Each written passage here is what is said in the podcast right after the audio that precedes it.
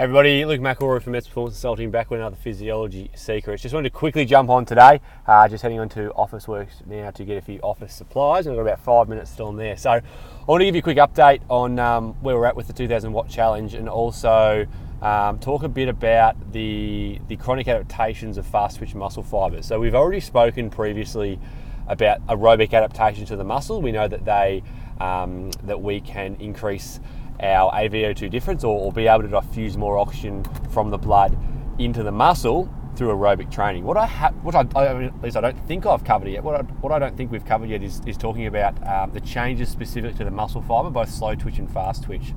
So by doing this 2000 watt challenge and spending a lot of time in the gym doing maximal strength work, hypertrophy, and power stuff, I'm really stimulating those fast twitch muscle fibers to change and adapt. And the reason I'm bringing this up today is because, funnily enough, as I mentioned in a, podcast a couple of weeks ago, uh, I'm getting married in uh, about six weeks. And um, and yeah, funnily enough, I, I, tried on my wedding suit again last night because uh, I had to get it tailored.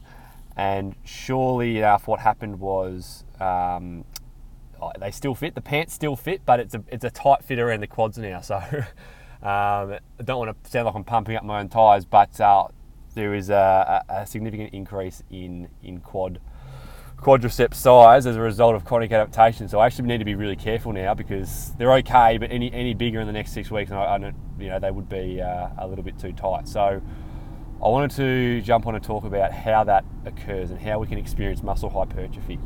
So fast twitch muscle fibers, they're the ones that they only get stimulated when we when we produce enough force for them to be required to become stimulated. So if we produce a maximal strength or maximum velocity movement, our fast twitch fibers are going to uh, be stimulated. Okay, and what happens is they are prone to hypertrophy, so they become bigger, better, stronger. What what some people don't understand is we actually don't get any more muscle fibers. You don't get any more muscle fibers um, at all. Once you once you're fully developed, you will not develop more muscle fibers, they can just get bigger, okay? Particularly the, the fast twitch fibers. So they experience hypertrophy. So what happens is they, they will break down, they will get micro tears in the fast twitch fibers. And then when they re, re, yeah, sorry, regenerate through recovery um, and protein synthesis, uh, they become bigger, okay? So uh, bigger and stronger. The bigger they are, the more, the more force producing capacity they have. So they don't actually, we don't actually grow more muscle fibers, they only get bigger.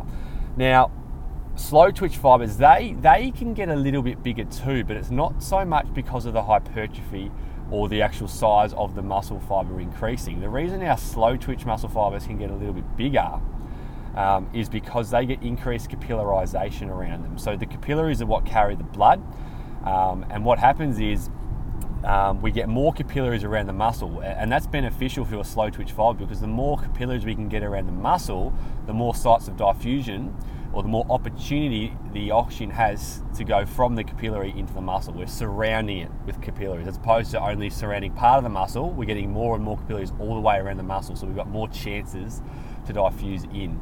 And that's a really beneficial adaptation. And the reason that that's a positive adaptation for slow twitch fibers is because slow twitch fibers are reliant on oxygen. They're fatigue resistant. They have a lot of oxidative enzymes um, and they need to because they, these fibers are producing sub-maximal workloads, but for a very long duration of time. On the flip side, our fast twitch fibers they have a high glycolytic capacity. They don't. They're not good at using oxygen. They, in fact, they, they barely use oxygen at all. They're white fibers because they don't need to have oxygen, um, but they do have high ATP content because that's what we're using for the first 10 seconds of, of, of, exercise during a maximal sprint, and a high glycolytic content because again that can be used with or without oxygen. So that's kind of how the how the muscles adapt. One gets bigger in in, in size um, through hypertrophy so that it can produce more force because that's what fast twitch fibers do. The other one, being the slow twitch fibers, they, they get more capillaries supplying the muscle um, so that it can increase its oxy- oxygen carrying capacity um, and, and, benefit that way. So um, that's it for today, guys. I just wanted to quickly jump on and talk about the chronic adaptations of each fiber. And, and you can already see that by doing certain training, um, you're going to elicit different different adaptations depending on whether you're doing um, high force and strength work or whether you're doing uh, long, slow endurance training stuff. Speak to you soon, and uh, I've got about six weeks to go. So 1450 is the, the wattage I hit last time. I'm going to jump out today. It's a beautiful day today. Um, so I'm going to get out today and see if we can crack 1500 just at Officeworks now. So I've got to go. See you guys. Speak soon. Bye.